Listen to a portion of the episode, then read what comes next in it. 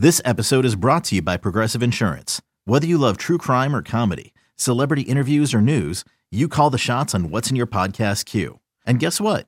Now you can call them on your auto insurance too with the Name Your Price tool from Progressive.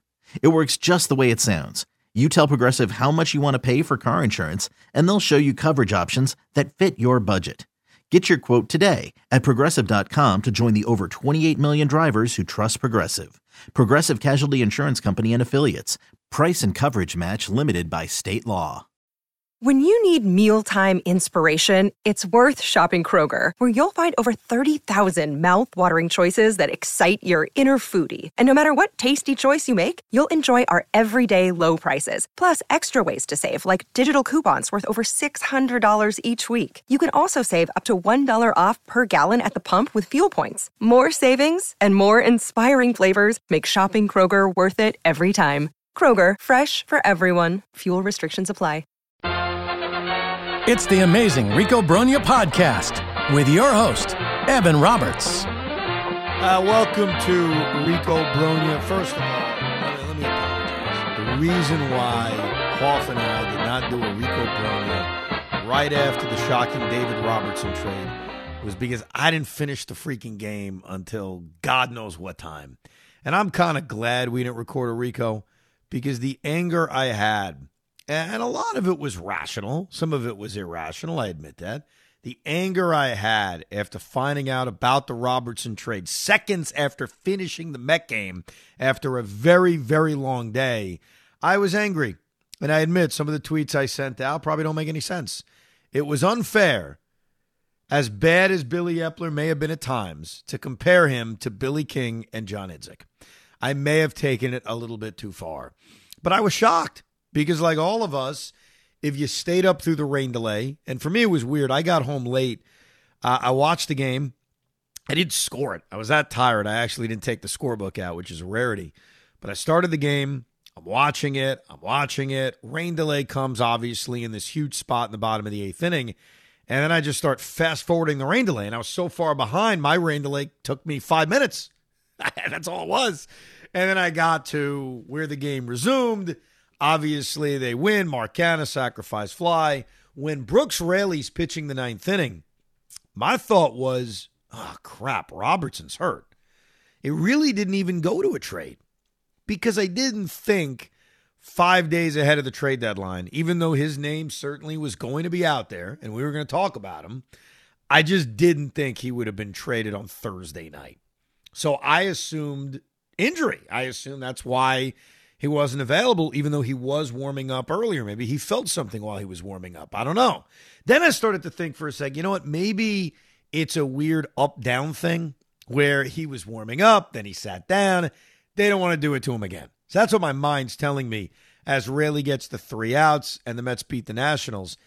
And then immediately, when this game ends, I go to my phone and the first message I saw was from you, Pete. You were the one who broke the news to me that David Robertson was traded and it was it was a kick in the balls, man. Even before I saw what the return was, as I have expressed to you on this podcast, certainly on the fan with Tiki, this was the give up move. And I didn't want to make the give up move. I wanted to make strategic selling, not the sell that really ends your year. So even before seeing what they got back, my reaction was anger.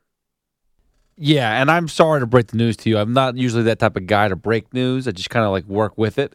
Um, and and it, it, dude, it was it was odd because again, I'm in I'm in real time, and it doesn't make any sense anything that's going on.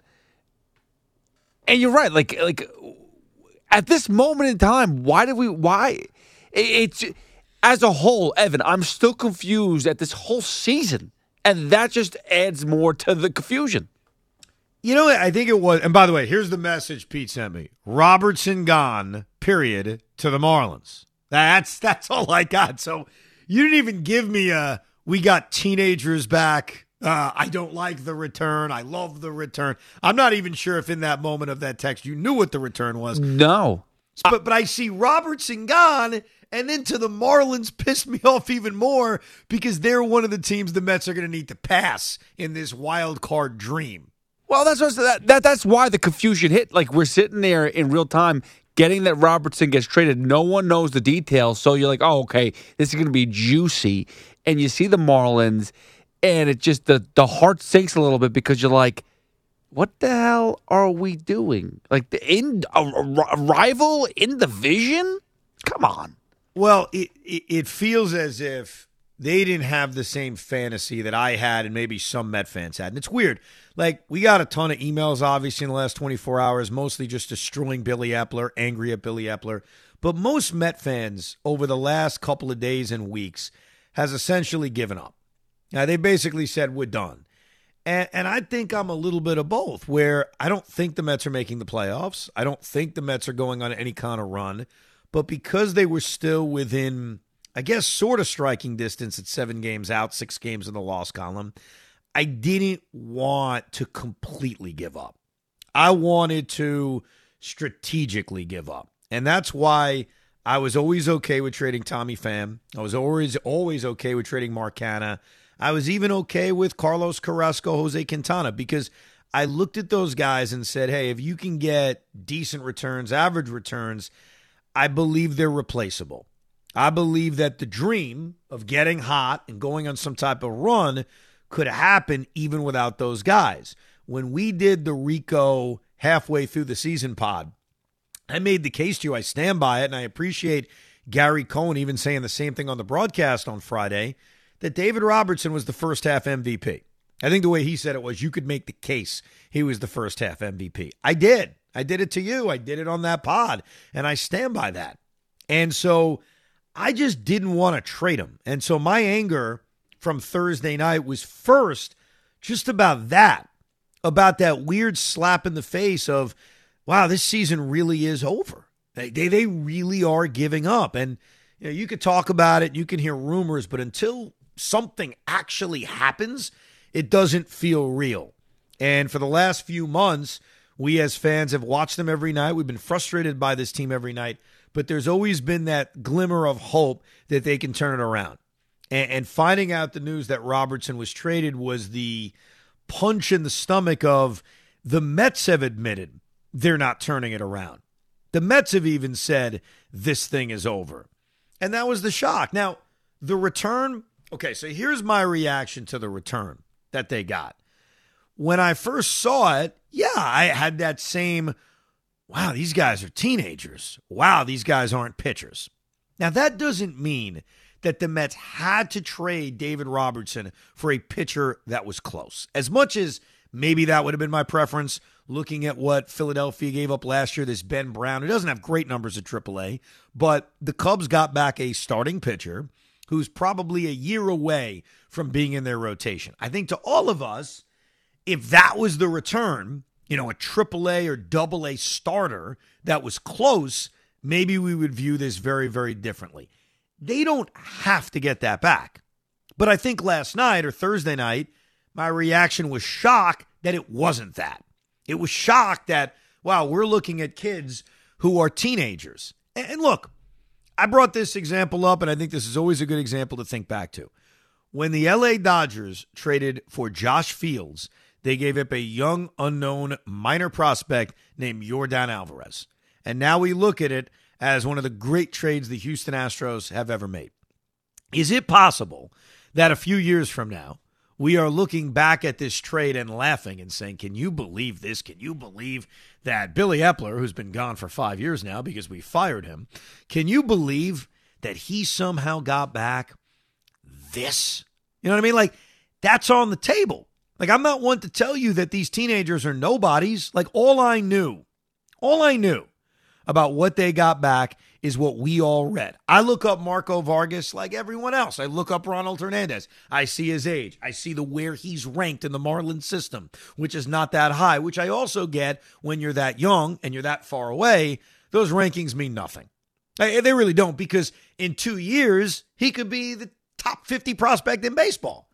So yeah, there's the possibility that this trade will look utterly brilliant in a couple of years. But it's very difficult right now in the short term to wrap our head around the fact that these kids aren't projected to be in the major leagues for four or five years. We have no idea if they're going to pan out to even become top line prospects.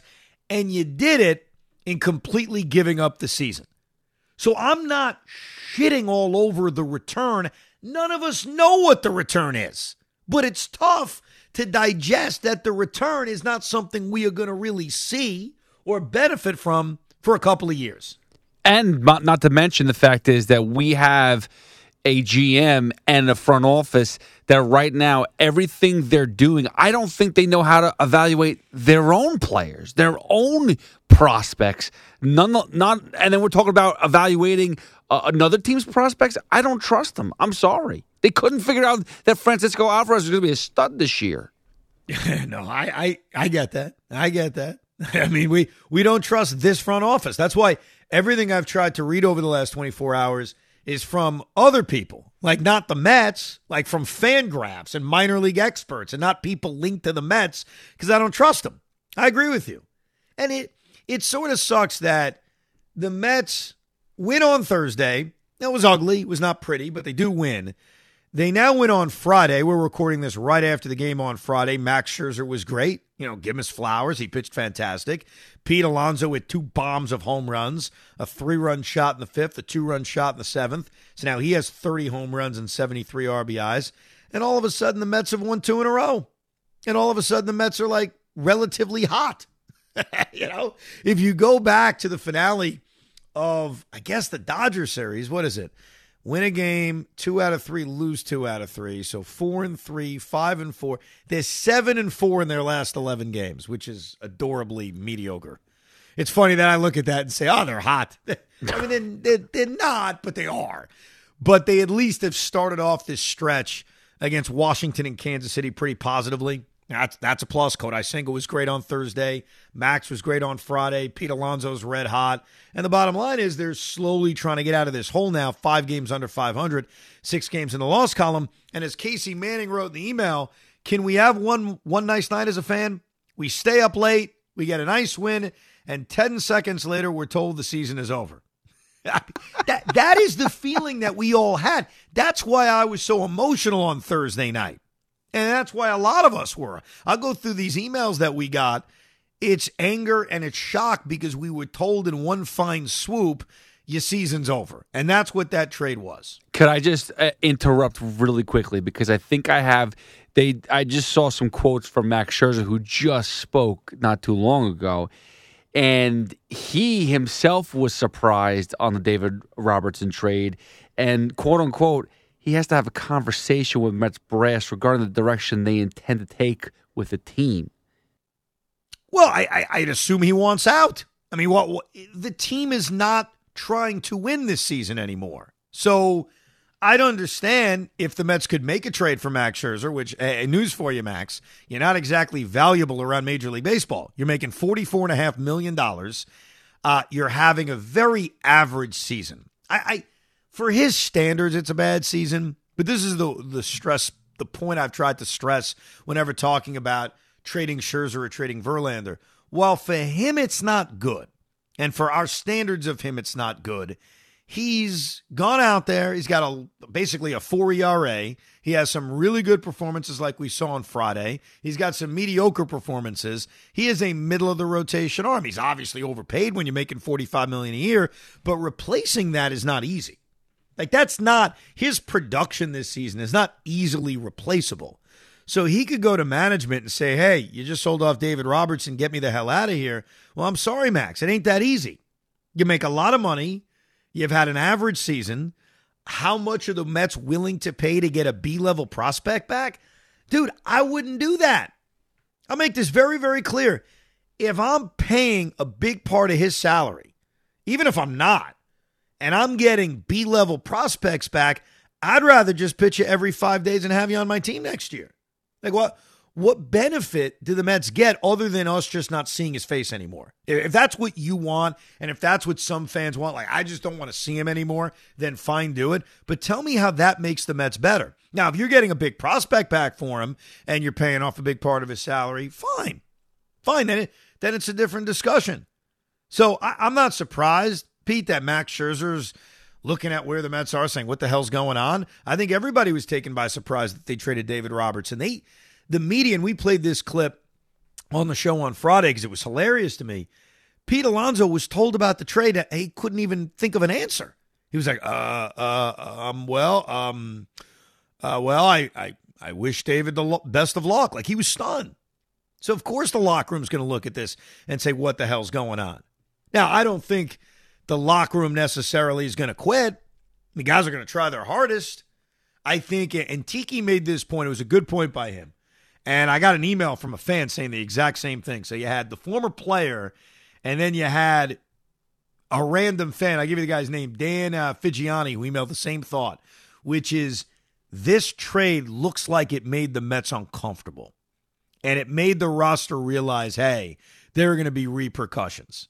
Dan wrote, I think that the fact that Robertson was the first one traded was a clear message to this team. They had 100 plus games to figure it out and play up to their capabilities, and they failed. For the first time in three years, they're facing repercussions for their poor play and not just coddled and told how good they are like they've been. I watch every single post game, and this is the first time I've actually seen them uncomfortable in the locker room. It's way past due, and hopefully, this sets a tone of accountability from this point forward that this core desperately needed. And I think that's a great point by Dan, and Tiki made this point on the air too. And while that's fine, you're still making your job of competing more difficult because you just weakened your bullpen. So, like, I get the idea of, oh, this is good. This is going to make uh, guys feel uncomfortable. And maybe it's going to force guys to step up or whatever theory you want to come up with. That's fine. But guess what? You still took away one of your best bullpen arms. I I got to be honest, Ev. I do smell this crazy run that's going to happen, and obviously, listen, the Nationals and the Royals. It's going to help out that those are the teams that we're playing right now. But I see a crazy run where the Mets actually get back into it and game 162, the game on the line, and Adam Ottavino gives up a walk I'm with you halfway. I said on the air, I definitely think they'll get hot now because I'll give you an example of where that happened. And we saw it right in our own backyard. When the Yankees sold, the one time we ever see them sell, sell was 2016. They traded Aroldis Chapman, they traded Andrew Miller. I think we all remember it. And at the time, they were like right around 500. They were very mediocre, not as bad as this Met team. They made those trades and had a huge August, partially because Gary Sanchez was incredible. They pulled, I'm not kidding you, Pete. You can look this up. They got to like nine games above 500, and they got to a game out of a wild card spot. And it was early September, and then they fell up short. No, they came up short. So I'm not disagreeing with that. I predict the same thing. I agree with you. Now, where I don't agree with you is I don't think they're getting it to 162 relevant. I won't go that far. but can they go? I think I said on this seven game stretch against Washington and Kansas City, they'll probably go four and three. They, they won't do enough, maybe even five and two. Can I see them now going seven and oh? Yeah, I can. And then teasing us and thinking, oh my God, how did we trade David Robertson? If we only had David Robertson, oh my goodness. Another day is here, and you're ready for it. What to wear? Check. Breakfast, lunch, and dinner? Check. Planning for what's next and how to save for it? That's where Bank of America can help. For your financial to-dos, Bank of America has experts ready to help get you closer to your goals. Get started at one of our local financial centers or 24-7 in our mobile banking app. Find a location near you at bankofamerica.com slash talk to us. What would you like the power to do? Mobile banking requires downloading the app and is only available for select devices. Message and data rates may apply. Bank of America and a member FDIC. If they sweep the Nationals, do you think all of a sudden the Mets are buyers? no. The only, you know, the only kind of buy, and this is our trade deadline pod, so we're going to focus more on that coming up. The only kind of buy that makes sense is the buy for a player who's under control next year. And I know that Trevor Gott has not been good, and Trevor Gott's not the example you want to hear. The best example is Marcus Stroman from a couple years ago. If there is a guy out there who is under team control, who, yeah, can help you this year, but can also help you next year, then I think you're talking about a deal that I can see them making. But they're not trading for a rental. Like, it would be so insane on a Thursday to dump David Robertson and then on a Monday say, hey, wait a second, let's buy. I'll give you an example, and I'm not even Sure, he's available, but the Mets are playing the Nationals right now. They're clearly going nowhere. They've got a solid reliever. He's 31 years old, has been decent in Kyle Finnegan. Kyle Finnegan is under team control for a couple of more seasons. If the Nationals, who aren't going anywhere now, they're not going anywhere next year, say, you know what, let's just trade Kyle Finnegan. He's having a good year. Teams need bullpen arms. We'll move him. And you got him for less than what you got for David Robertson. Then that's a buy that makes sense because that's a buy that, yeah, can help you now, but really more so for next year. And that's my focus going into this trade deadline. Uh, I would have said this about Robertson. I'll say it about everybody else. The Mets are not rebuilding. They're not blowing it up, nor should they, by the way. I'm not a proponent of that. I don't think that that's really the remedy here. I wouldn't be looking at this entire roster and saying, let's trade everybody. Obviously, there's a price for everybody. You know, if somebody comes up to me and makes me an amazing offer, then, as Ted DiBiase once said, everybody's got a price. But I don't believe that the Mets have to look at this roster and just blow it up and start over. I don't think that's the case. I think that next year is a retooling. And it's going to take a lot of creativity. It's not going to be simple or straightforward. And we'll certainly get to it as we get more towards the offseason. But I have to think about next year in every trade I made. So David Robertson is a free agent. The positive is David probably enjoyed his time in New York. Go re sign him next season. I think that's absolutely on the table because God knows the Marlins aren't a big market team. It's not like he was traded somewhere where he's going to want to stay. So he's a free agent. Fine. I was more concerned about the this year part with trading Robertson. So every other guy on this team that is eligible to be a free agent at the end of the year, you absolutely have to talk about. Those guys are Tommy Pham and Mark Canha. And there is no doubt, especially knowing that I've got the option of calling up Ronnie Mauricio and sticking him in left field, that I have the option of moving either a Brett Baty or Mark Vientos to left field. I've got internal options that will fill out, fill out the spot that's being created in trading Tommy Pham and in trading Mark Canha. And that's why I don't hesitate to beat. I wouldn't have hesitated before for shopping them and dealing them before Tuesday for the best possible return. Obviously, depending on the team that's interested, I don't know what you're getting back. I know we all want starting pitching. We all want guys that are relatively close, but clearly what we saw from the David Robertson trade is that's not going to be the primary focus. They're going to try to get the best available young prospects that are out there. But Tommy Pham and Mark Canha absolutely should and need to be traded before August 1st. If you're going to sell David Robertson, you pretty much should go all the way with it. So you with me on that, Pham and Canha? A thousand percent. Got to move those guys. Yeah, and I don't even care anymore where they go because even if they stay in the in the division, it doesn't make a difference anymore because I think they screwed themselves over. But I mean, I think I heard the rumor was the Dodgers, but again, it doesn't make a difference. Pham, Canha, and I mean, I did I throw in a bunch of other names, but I mean, we'll start there first. Yeah, let's. So we'll go through some of these other names that you'd look at and say, okay, fine, move those guys. There are tiers of guys. Those two guys specifically kind of need to be traded. It would really make no sense after what just happened, after trading David Robertson, that you would not trade those guys.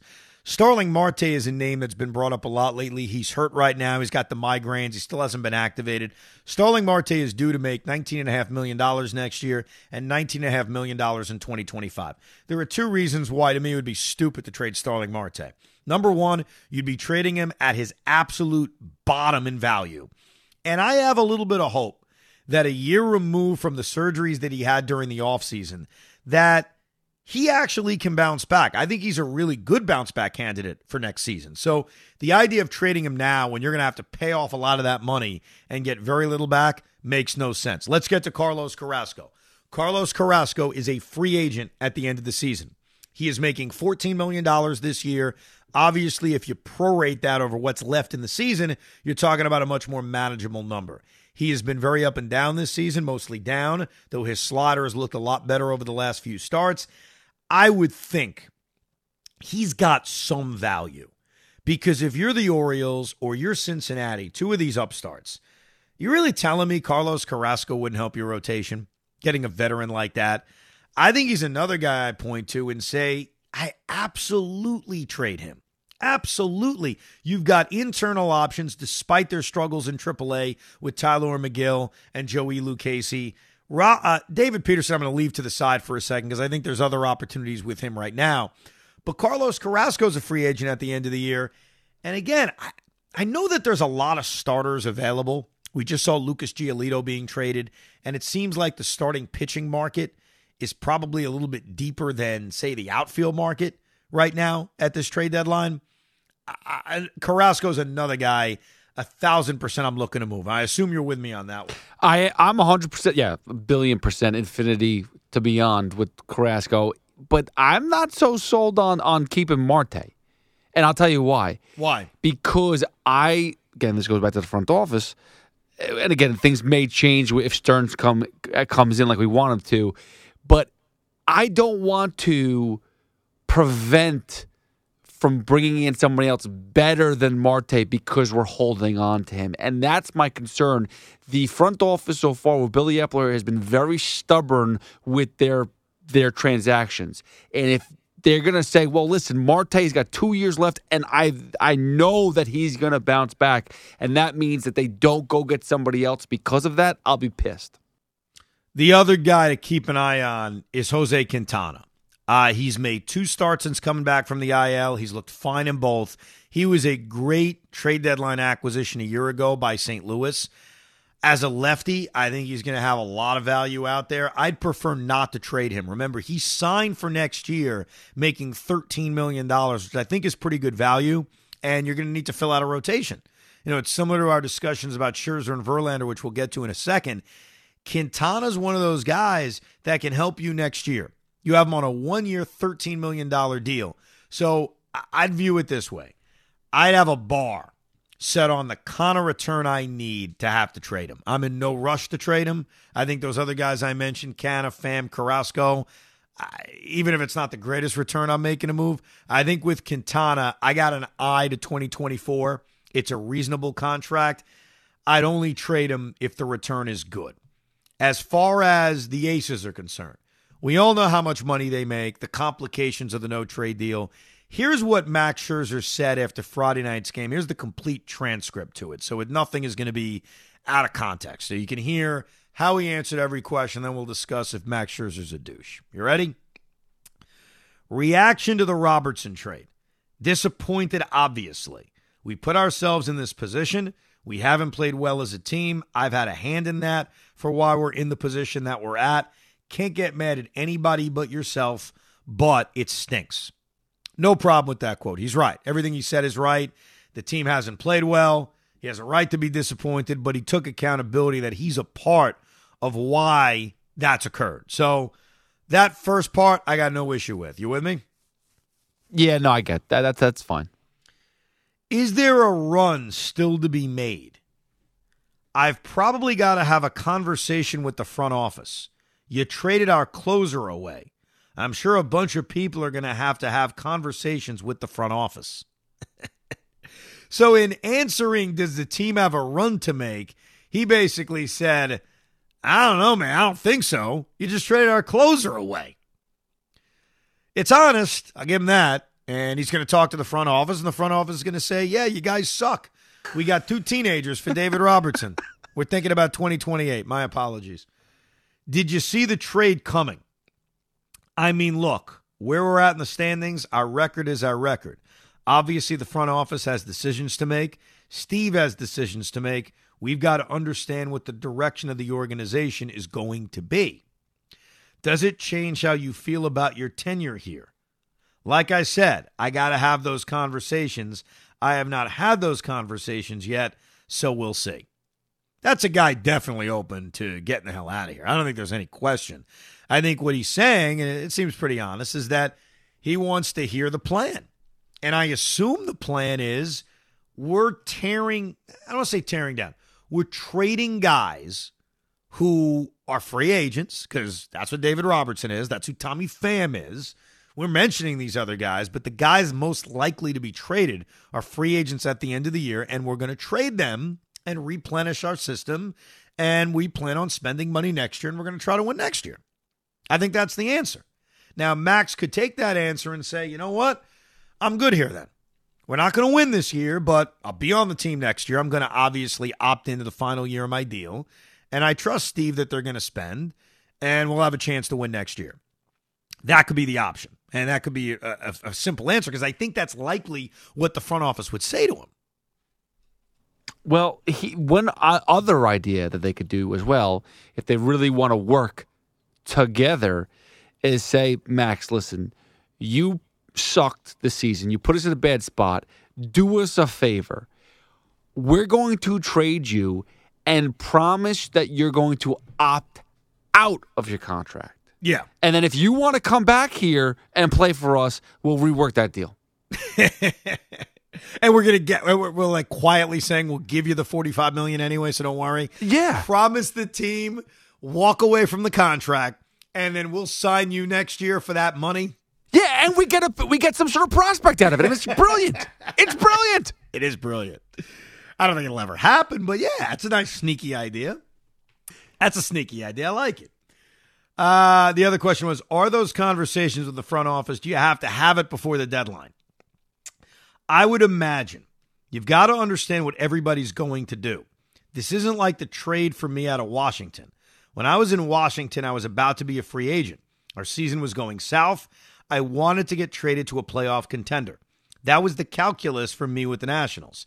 This time around, I'm not going to be a free agent. I have another year here. I came here. We did great things last year. We won 100 games last year. Unfortunately, this year, it's not.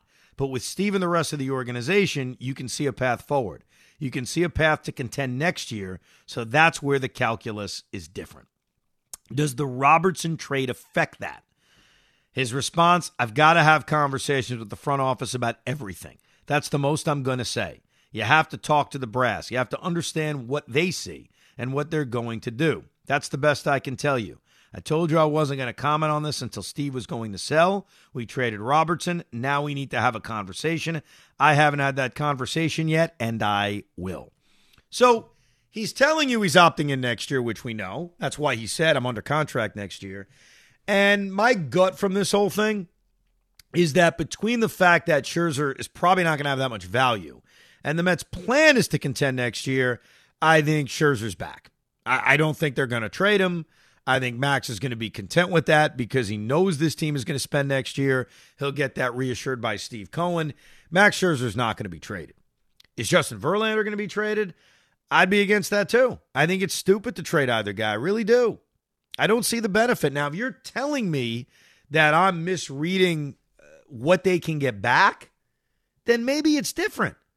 But if they're going to be able to only get back middling prospects for spending so much money for a guy not to be on your team, I don't think it makes any sense because next year you have to replace them. And if you want to sign, even if you only think Max is a middle of the rotation guy right now, if you want to replace his production, it's still going to cost you $25 million a year. That's what it costs. And then you throw in what you're spending to cover the salary that's being picked up by another team, I don't think it makes sense. I think the way you have to view it next year, and even though this means the payroll is going to get even higher, is you have to view Max and Justin as not Justin as much yet. His season's been a little weirder. I think you got to view Max as a middle of the rotation guy. So when you build your rotation next year and you've got Senga and Scherzer and Verlander and Quintana, you may say, hey, I need a top of the rotation guy. I don't view Max that way. And Julio Urias fit, certainly fits that. Shohei Ohtani certainly fits that. One of the recruits from Japan certainly fits that. A trade we're not thinking of, Shane Bieber, Corbin Burnes certainly fits that. I, I think that trading them is like this symbolic thing to some people. I don't love Max Scherzer either. I've been as critical as anybody on him. But I also want to win more than anything and I don't think it gets you closer to winning. Well, here's the problem, though, right? So you, I think you are misreading the Justin Verlander aspect of this because he now in his last five games has pitched four quality starts. Um, I don't remember the exact innings, but it's like his. I think his ERA is like one point six nine, uh, whip of one, uh, strikeout to walk ratios, whatever. But he has vastly improved since the first you know, when when he first came back from injury. So I think he's actually pitching now again back to that like Cy Young material. I think he has value. No, but at, but you got it, Pete. You're right. How well he's pitched. That's why I didn't kind of put him in that mix of viewing him as a middle of the rotation guy anymore. But we have to remember how much money he's owed this year and how much money he's owed next year. There are not a lot of teams that would strictly pick that up. So unless the Mets are contributing a big number to that, again, wh- why would you want to do that? Well, first of all, a team that's interested in him, by the way, is Texas. And when it comes to money, they seem to be just as crazy as as Steve Cohen is. But are they going to pick up that that contract and give back a big time prospect? Well, I mean, it- does Brodie Van Wagenen work for them? You can only wish, right? Yeah. But again, if if if Cohen does say, you know what, we'll take some of the money, let's work with it, money, but we need a better pick back. I'm telling you, the range, like, here's where the Mets screwed up last year. They had a chance to go deep into the playoffs and add on to their team, and they didn't do it. I think the Rangers saw that. And they could make that move. Say, you know what, Justin Verlander will make our team better will make us a deeper team. Of course, they want to go for him. Yeah, but uh, no, no. Forget them for a second. What Oh. about us? Oh yeah, Like, us. what, what do you want back? Like I could sit here and Jack look at the- Leiter. And I, I understand. I understand that he's not doing very well, but he was a, a second overall pick in 2021. He can't be that terrible. Give me start with him. Give me another prospect, but eat a They're lot of not the money. They're not doing that. They're not doing that though. Like, do you think the Texas Rangers, even if the Mets picked up a little bit of money, are going to give up a 22 year old top prospect for Justin Verlander? Like, I don't see that. When's the last time they won a World Series? How desperate are they? I, I gotta be honest. I think that you look at the Padres last year. Look at look at some of these other teams that, that are spending the money. Like they realize and they might take note from what the Mets did wrong last year. I, if I was the GM, I'd say screw it. Let's go for it. We'll find enough. Listen, it's not like the Texas Rangers are doing a great job developing their pitchers anyway. Look at their other pitching staff. They were all free agents. I, I, I get it, but I'm thinking about it from our perspective. Like, I understand why Texas or Baltimore, a lot of teams would want to go after Verlander. I'm just questioning what they're going to be willing to give up, even if the Mets are picking up a big part of that salary. You don't th- you don't think prospects are, are good enough? You don't you don't think that's worth it if it's a if it's a high level prospect? It depends who it is. It depends who the prospect is. That's why it's such a hypothetical. I just know that you have to replace Justin Verlander next year. If you just traded him for whatever prospect, you now are building a rotation around whom next year? Lucas Giolito, Kodai Senga, and Max Scherzer's your your your third starter max. I so mean, you're I- replacing Justin Verlander with Lucas Giolito. That's what you're uh, suggesting. that's a start. That's do you it. think that's do you think that's an upgrade? I think he pitches every day, every game, every fifth game. No, no. so Giolito better. does. I love the fact that what I love about Giolito is that he takes the ball every five days, but he is an average middle of the rotation starting pitcher in my mind. That's what he is. And so between the money you're putting in to just paying Verlander to go away, and then the money you're paying to sign Lucas Giolito, which by the way, he's going to be expensive. Despite basically being a four ERA pitcher, Lucas Giolito is what we hate about Max Scherzer. That's who he is. Except Giolito is in the prime of his career. That's the difference. With Scherzer, he's washed up, he's cooked. Look at his numbers this season. Look what he's done this year, and then compare it to, let's say, Lucas Giolito. It's almost the same. I mean, last year Giolito almost had a five ERA, but guess what? He made his starts every five days. So let's go have a party for him. I mean, that- I mean, to honestly, uh, Ev, at this point in time, we looked at the look at the last th- two or three years of ace starting pitchers. How many have actually pitched 32 games for us? Well, I get that, but that's the guy you're replacing It's Verlander terrible. with. It's I know it's terrible, but that, that, that's what I'm talking about. But look around the league. Who else is there anyway? So you you're you're okay with shopping Verlander and Scherzer is the overall point. I, I would trade. I will trade one of the two, and I think you'll get more back for Verlander. I don't know why you have to trade any of them. Like I, I don't get why that has to happen. Like as long as you start viewing them differently and not viewing the Mets built around two aging starting pitchers, and depending on what they do in the offseason, you may not have to. Like if Steve Cohen is going to continue to spend, which I think we all believe he's going to, You know that Verlander will only have one year left on his deal. You know Scherzer will. That means you've got $90 million coming off the books after next season. It's all cleared. So it's not that nuts. Forget Ohtani. We all know everybody wants Ohtani. Let's say you sign Julio Urias. Well, I know he's not had the greatest season in the world, but lefty, still relatively young, one of the better starters in baseball. And you got to give him $40 million a year. And everybody's going to make a joke. Wow, look at the rotation. 40 million for Urias, 44 for Verlander, 44 for Scherzer. The salary of Quintana, the salary of Senga. It's absurd. Ha ha ha. LOL Mets. A year from now, Verlander and Scherzer are gone. They're done. They, you're not paying them. So why would you be afraid to pay one other starting pitcher next season, who's a top line starting pitcher, when you know those two guys are eventually going away? Why not milk them for everything they have left next season, and then they're gone? And you have to worry about paying them to be on another team.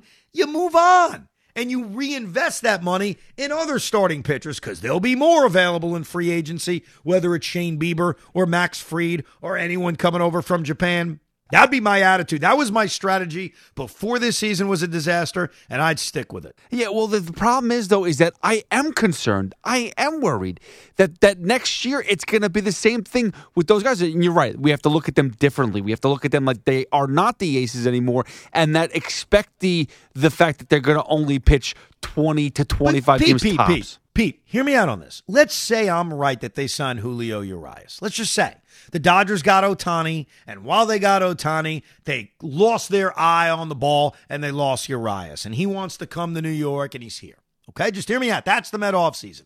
They have signed one of the better left handed pitchers in all of baseball in Julio Urias. You think that's a pretty good move, though, right? You like him? I, I'm fine with that. Yeah, hundred percent. Yes. Julio Urias, by the way, is about to turn 27 years old. Now, he's had a bad year this year. I'd be the first to tell you. But he led the league in ERA a year ago. He was third in Cy Young voting. He has been a consistent starting pitcher over the last three seasons. If they signed him and they had a rotation going into opening day next year of Urias, Verlander, Scherzer, Senga, Quintana, is that good? Yes. Oh. And now you're viewing Scherzer probably as your fourth starter. Because think about it. Urias is your ace. Verlander's your two. Senga's been awesome this year. Let's just all be honest about how freaking good Kodai Senga's been. I know you had your reservations. Let's come clean with how good he's been. That's your third starter. Verland, uh, Scherzer's your fourth starter. That's how you have to view them differently. If you're willing to invest in the rotation, which they should, because that's where I'd be investing most of my money. And remember, you've got some money being cleared. Canha's gone. Escobar's off the books. I think Cano is off the books finally. That's a good rotation. But you want to buy off Scherzer or Verlander and have them go away. I want them back. I just want to view them differently. All right, and I'll, I'll I'll I'll stop talking after this one because here's the problem. And I my concern is you just said after next year they're off the books, and that's my problem. Is that what happens the year after? And I know we let's let's take it year by year because there's always somebody, and Cohen's going to spend money. That's fine, but if you're not re, you know, if you're not stockpiling the the the AAA and and the and the minors, then what are we really doing? They're if you're- not getting those guys for Verlander or Scherzer. That's, I guess, where we fundamentally disagree. Yeah, I, don't think they. I think I think that I think they'll get somebody for Verlander. I truly do. I really do. And I, again, that that's me being stubborn.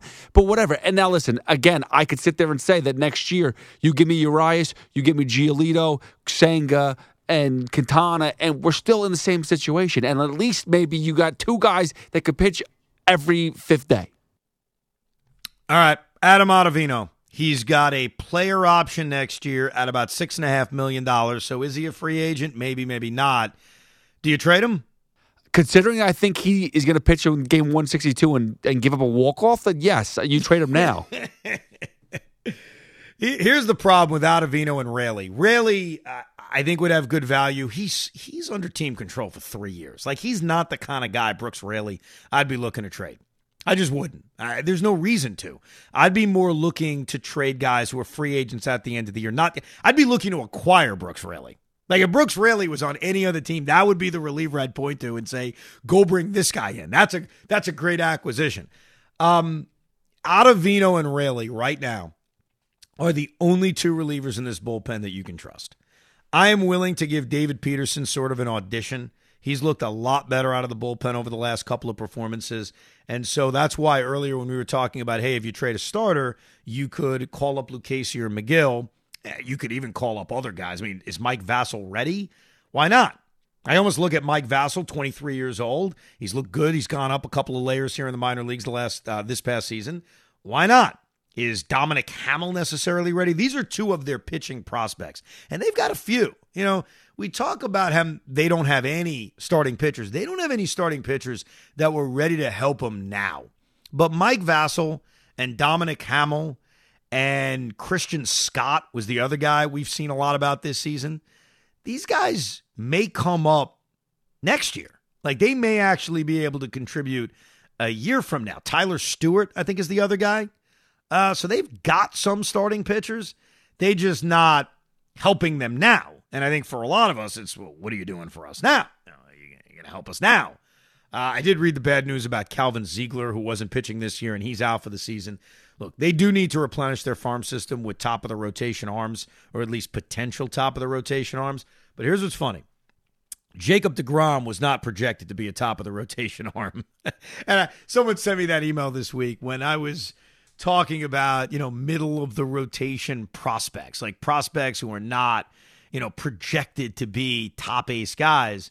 Guy emails and says, Evan Roberts hates Jacob DeGrom and reminded me, and I certainly remember, that Jacob DeGrom was not a highly touted prospect.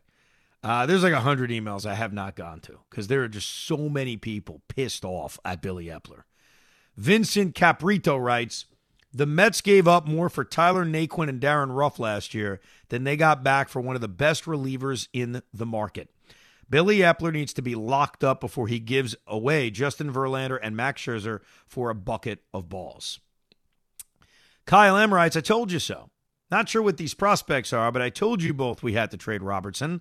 I'll save the I told you so. The white flag is waving. Yes, lately we're showing fight, but if we make the last wild card spot, do we really think we're going far in the playoffs? I'm more excited to see the kids play.